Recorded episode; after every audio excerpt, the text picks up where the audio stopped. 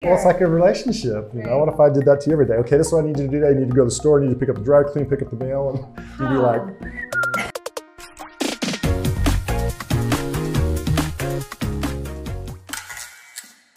Welcome back. Here we are.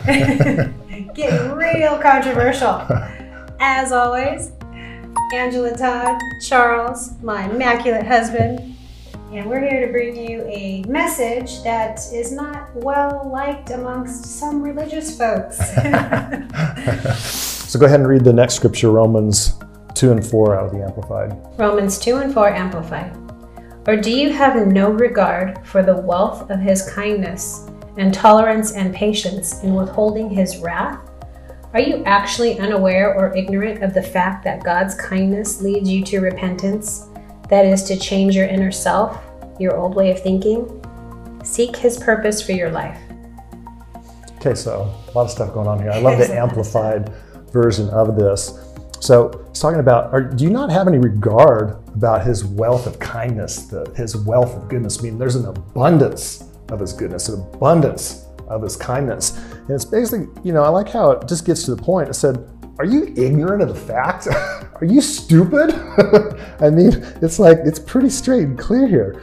And then he talks about God's kindness leading to repentance. That what you said earlier is that, you know, it's the goodness of God that leads man to repentance. And this repentance isn't just 1 John 1 and 9, you know, confessing your sins. There's a place for that. This is talking about repentance, which in the Greek means metanoia, which means to change your mind. And this confirms this by saying, change your inner self, your old way of thinking. So repentance is getting the word and making it change your mind, washing your mind, changing your mind, and making a 180, knowing that if you've got this impression that God is out to judge you and he's out to beat you out every single time you mess up, he's out to take you down. It's like, no, you need to get you know, you need to change your mind. Don't be ignorant. Don't be stupid about that. Change your mind. Repentance, metanoia, change that and make a 180 and know that the wealth of his kindness and his goodness. That's so good. And I know some religious people don't think that because of the judgment, brimstone and fire.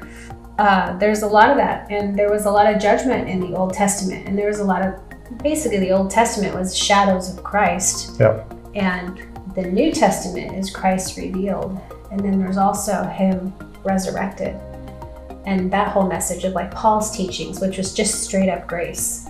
Um, he never said, You dirty, rotten sinners. He always said, Do you not know you are the righteousness yeah, of God? Reminding them who they are. Reminding them. So, and I mean, that's the whole thing about the, the gospel. What's the gospel mean? Good news. Right. What is spreading good news? What are we spreading right now? Good news about Christ and how much God loves you and what Christ did for you and what, what the Lord gave up by giving his only son for you so that you can receive all things. That's good news, you know? but when you want to, you hear something that, you know, well, it's like you, you really messed up and it's like you're probably going to have all your blessings blocked by now, you know, and it's going to be really hard until you get your life straightened out. I mean, who wants to hear that?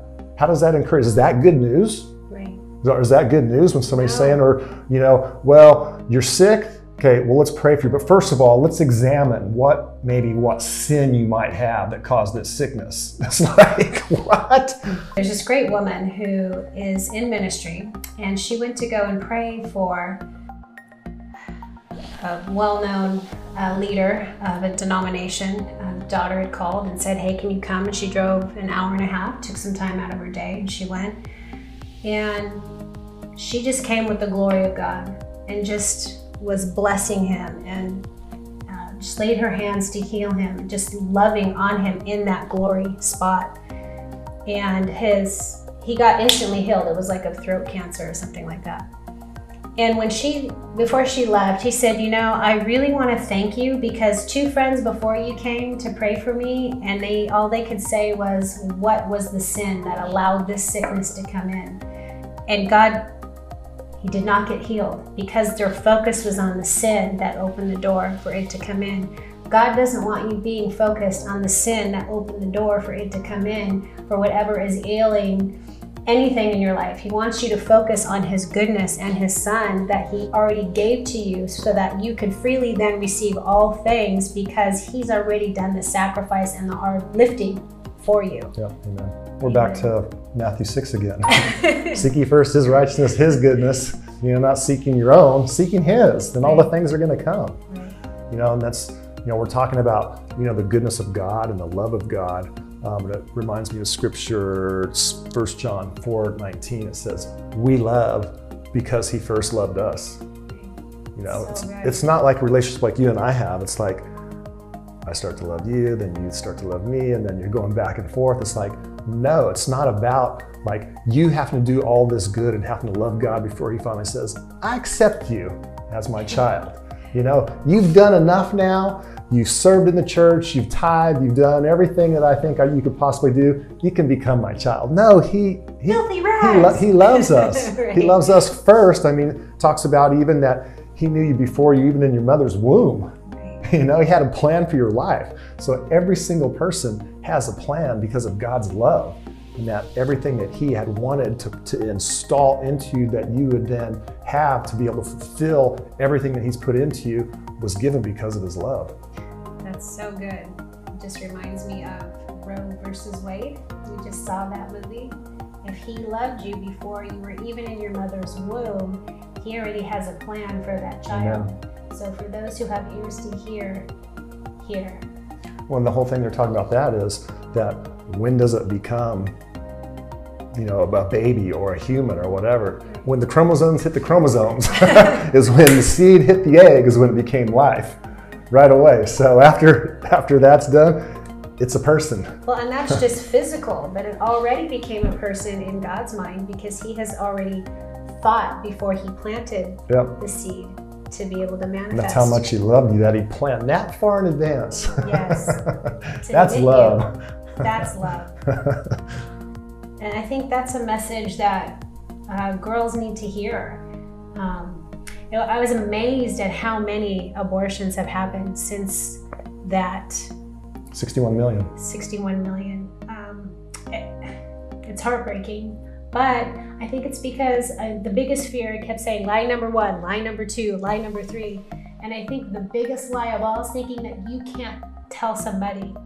So, where we're going with this is just receiving the love of God and not being afraid that you can't say something to somebody in fear that, oh, my parents are going to kill me. Oh, my husband's going to kill me. Oh, I can't. I mean, that's just the biggest lie of all because there are so many people that are there to hear and listen and to embrace and to put forth that love. So, just in closing, don't let anybody ever tell you that something negative has happened to you because of sin in your life, because everything has already been judged on the body of Christ. Instead, receive the good news, knowing that He's taken care of it all for you and that it is finished. And when you seek Him and His righteousness, all the things will come. Amen. It's like the disciple who said, it the blind man? Who wh- who caused this blindness to happen? Was it him? Was it his father? Was it his What lineage? sin? What sin? Yeah. And he said, none. So Yeah. for the glory of God to be made known. So again, not be focusing on the sin, you dirty, rotten sinner. It's not about that. It's focusing on the goodness. Do you not know you are the righteousness of God in Christ Jesus? Amen. He gave his son so that you, through him, would have all things, which again, go back and get all those synonyms. Yeah. Put anything in Fill there. in the blank. Fill in the blank. And it's not about you being greedy or materialistic, because you're going to need stuff. Right. Yeah, and that's why I said in Philippians 4:19, uh, He'll supply all your needs according to His riches and glory in Christ Jesus. He already knew you're going to have needs. He already knew that you're going to need things. It's okay.